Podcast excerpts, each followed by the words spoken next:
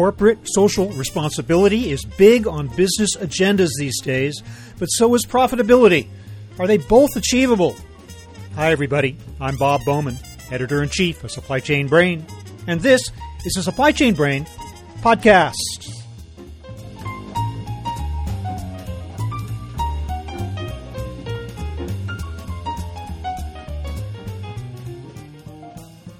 The initials ESG for environmental, social, and governance describe a hugely broad area of corporate behavior as well as an ethical necessity.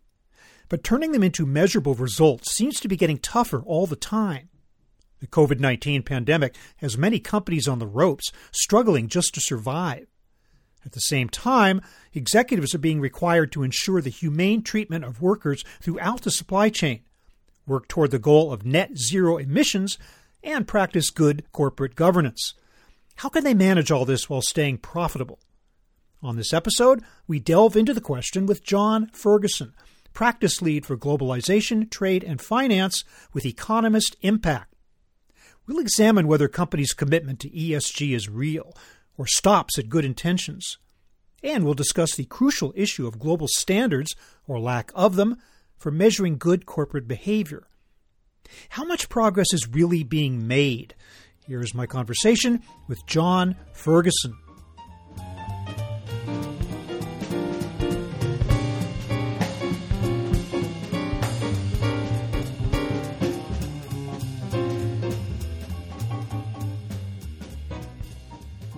John Ferguson, welcome to the show. Thank you for having me. So I want to talk about the state of ESG environmental and social governance in 2022 in the supply chain. How serious do you believe that companies are right now about getting to net zero emissions in terms of actually having a roadmap for achieving that goal? Yeah, Bob, it's a great question. I honestly think companies are very serious, but the hint was in your question there. It's still an intention, it's still a goal. And as we can all understand, there is a difference between having a goal or having an intention and actually implementing that process. But there's no doubt that it's on everyone's mind. It's on every supply chain manager and procurement manager's mind. And companies are taking those steps and trying to integrate that into their business models. But I, I do think there's still a long way to go. But the, the first step of intention and plans and goals, I think we're, we're there at the moment. Where are they falling short in their efforts right now? What aspect of the supply chain or what aspect of operations really needs the most work? In my view, in my perspective, it's basically operationalizing it and understanding the various aspects of ESG in their supply chain. Now, ESG is a great term. We can think about all those three aspects in that one acronym, but it's actually really complex. And it's really complex to understand where your suppliers are at on things around the E, and then separately how they're on around the S and then the G. And what do you prioritize? At Economist Impact, we've run a number of surveys and we talk to clients and, and companies about this a lot. And depending on the survey, depending on the sector, you might find that different people are prioritizing different part of that ESG. And also, how do you find out that information? For any particular company, it's a challenge to know where you're at yourselves in terms of the entire ESG framework. But understanding where your suppliers, maybe first tier, second tier, third tier, is really quite difficult to understand where they're at in the ESG space. And the other point I would make, and we can unpack this in the conversation, but the other point I'd make is what we're really finding out here is that there's still a really, really serious tension between cost and ESG. That's one of the fundamental tensions that companies and supply chain managers still need to grapple with over the next five or 10 years.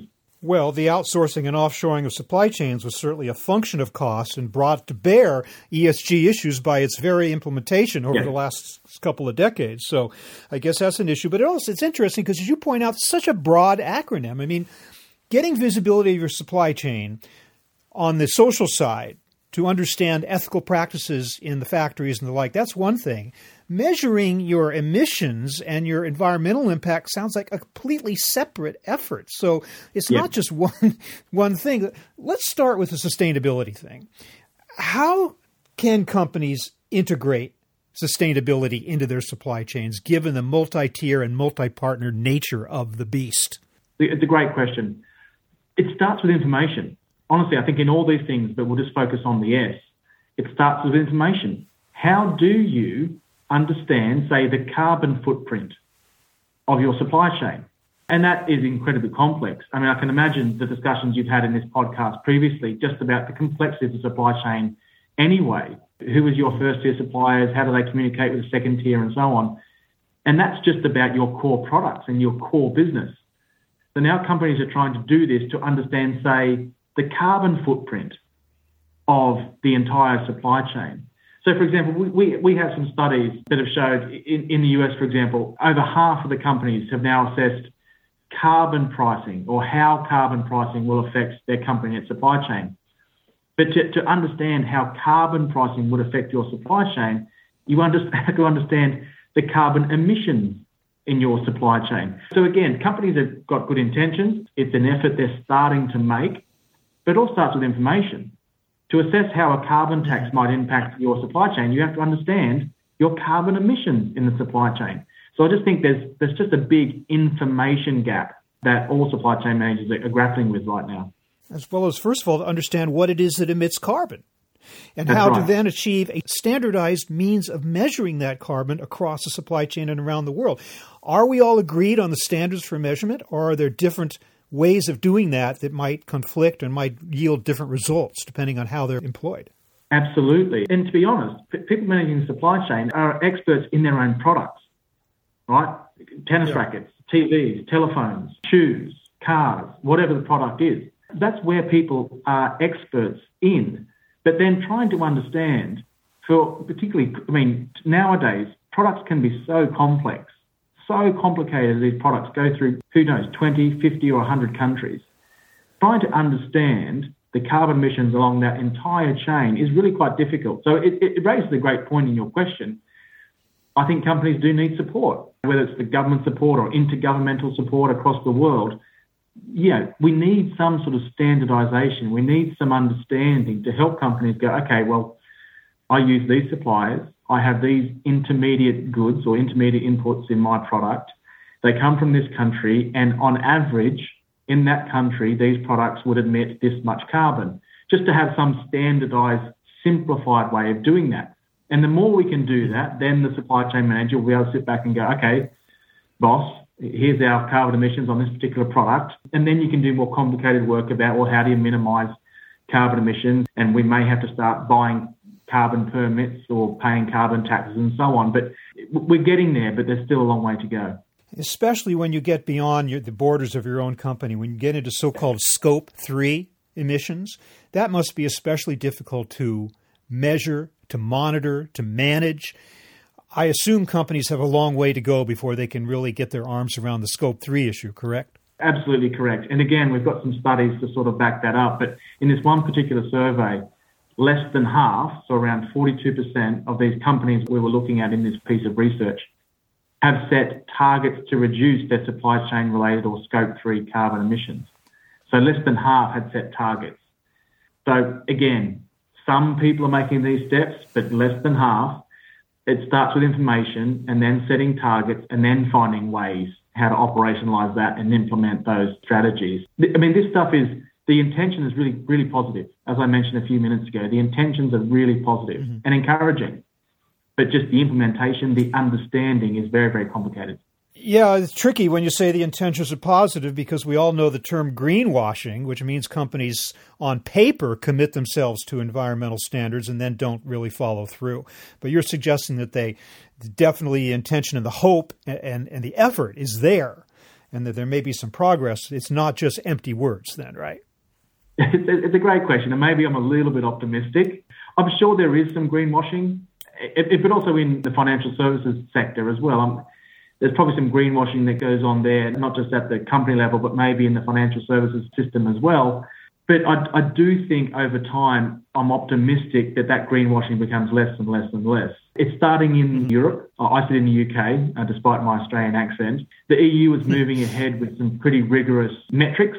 And even though the US is not down that path or, or further along that path at all, I do think these sort of more metrics are really forcing companies to, to think about this, and they're going to have to start to report against ESG related metrics, even if they're slightly different in different markets. So greenwashing is absolutely an issue. I'm, I am slightly optimistic over time, though, that as more metrics come on board and their companies are required to report against metrics, that the greenwashing will become much, much harder to do down the line.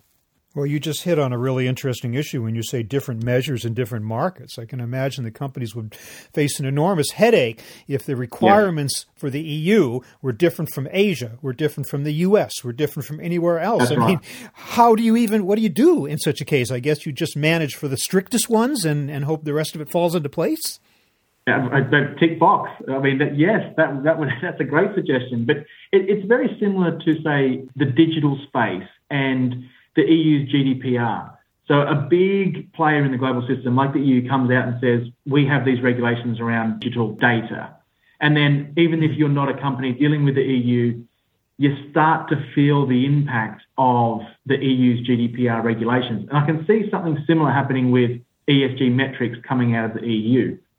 That even if you don't have direct supply chains through a European countries, for example, you're going to start feeling those effects that you will have to start looking at those metrics because they may be, as you suggested in your question, the most rigorous that, that in some way they're going to touch you, they're going to affect you. So you're going to need to align, understand those, and, and start measuring your progress against those metrics. If I'm being slightly optimistic, and I like to be optimistic, I'd like to think that the global community, listening to podcasts like yourselves and having more of these conversations, I'd like to think that metrics align or move closer uh, together over the next three, four, five years, because that would obviously really help global companies. The, the, regulatory or administrative headache of having to do a different set of metrics for the EU versus the US versus Latin America versus Asia, it would be a, a sort of a, an administrative nightmare. So I'd like to think that as more and more people have these conversations, you have more conversations, we do more research, that we can move in a direction where this stuff is streamlined, and that would really help global companies. I would assume that global multinationals, who have been described as being, in some cases, more powerful than countries themselves in terms of their ability to leap across borders, would be lobbying for this approach very strongly. And their voices would be very much heard toward the establishment of standardized measures the world round. Are we seeing that? I don't see it directly, but it's probably safe to assume that's happening. In a lot of respects, it makes sense. I mean, part of my job, which is not the focus of today's conversation, is, is global trade. And one of the benefits for global trade over the last 20 or 30 years has been a global, what they call rules based order. The fact that we have some global rules around sending products around the world from a trade perspective. Now, ESG is here. We're talking about it. It's not going anywhere but it's where maybe the global trading rules were at 20 or 30 years ago. We'll obviously need to accelerate a bit faster than global trade in terms of those rules of that the WTO and everyone's discussed over the years. But we need something like that. We need to move towards some sort of globally accepted, globally coordinated ESG rules, ESG metrics mm-hmm. that everyone understands and everyone can sort of play by the same rules. And especially, I mean, it's one thing to talk about the carbon emissions of a fixed factory in a particular country.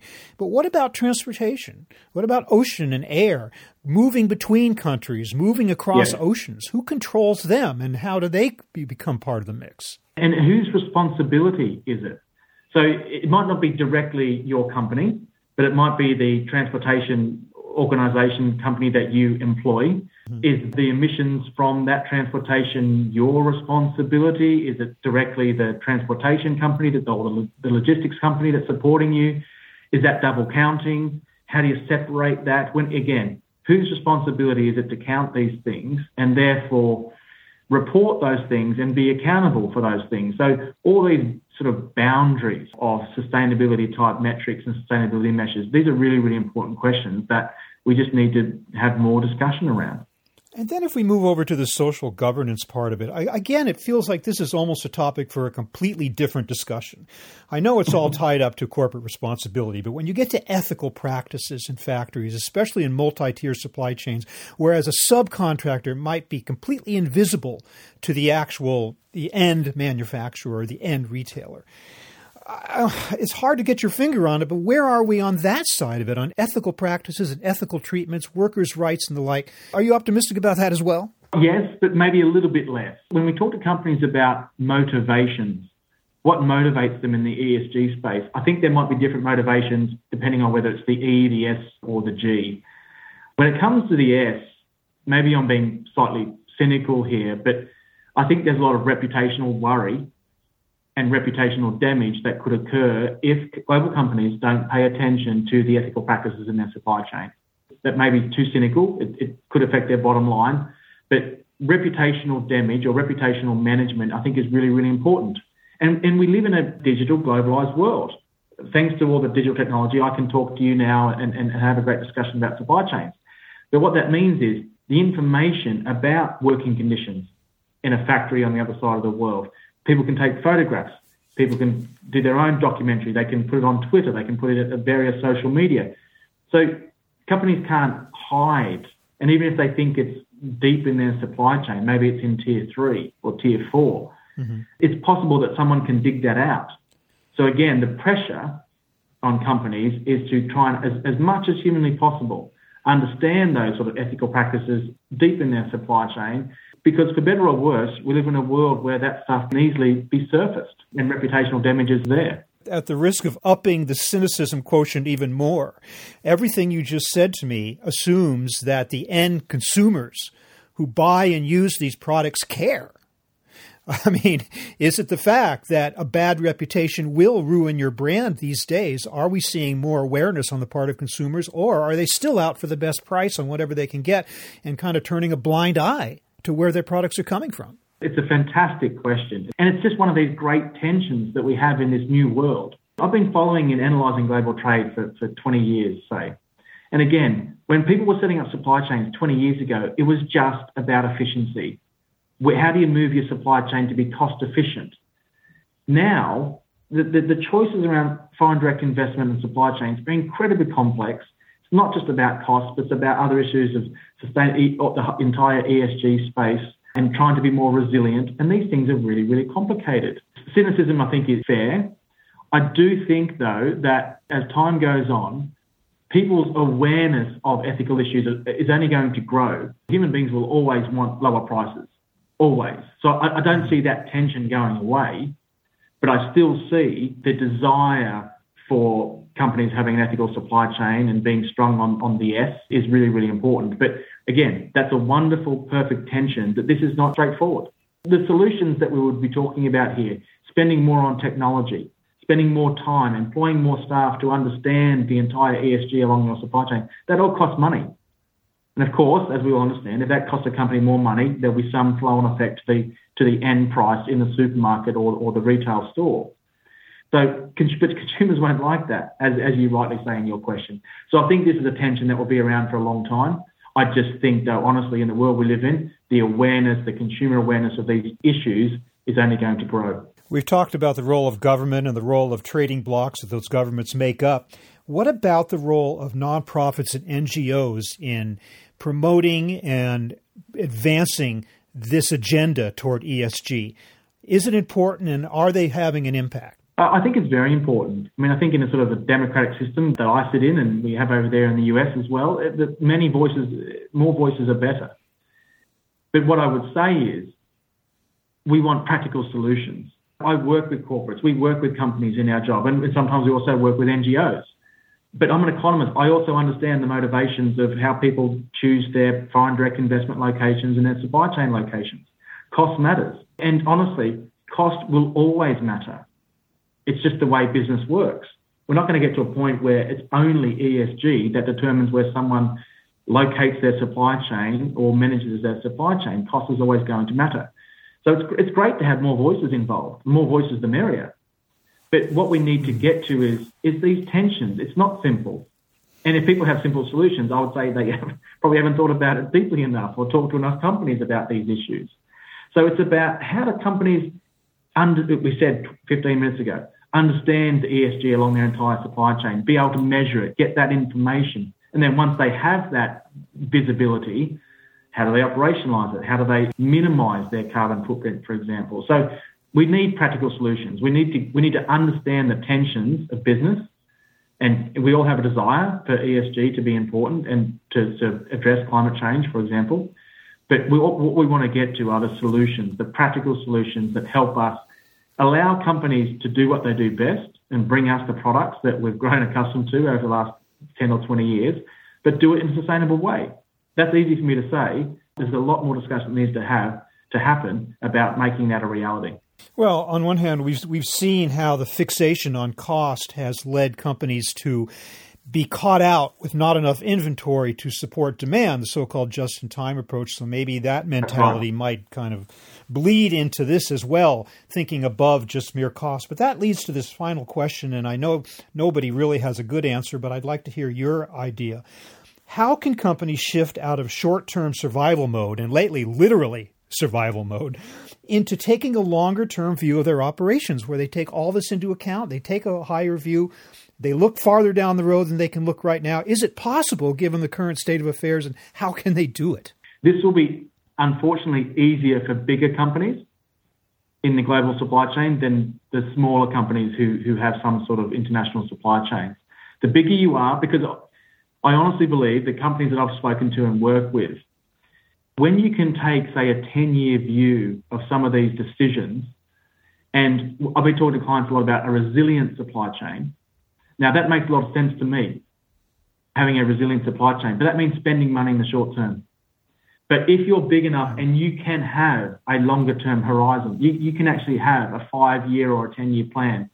Over time, you, that money will be money well spent. But unfortunately, if you're a smaller company and you're just getting into supply chains and you're, you're, you're worried about your market share and you're worried about your own survival, like you just said, I think that, that option of looking five or 10 years ahead is very, very difficult. But that's what I genuinely believe that we live in an unfortunately risky world these days. And I don't just mean geopolitics, but climate change, unfortunately, is going to mean more natural disasters. So people who can spend money to make their supply chain more resilient in the short term, I think will they will see benefits in the long term. But but that is going to be more advantageous or more possible for, for bigger companies. John Ferguson of Economist Impact, I want to thank you so much for painting a picture of ESG factors in 2022 and beyond, helping us to understand what are the big concerns and giving us maybe a little bit of optimism above the cynicism in, as to the progress of companies toward that end. Thank you so much for being with me today. Thank you. My pleasure. Great to talk with you.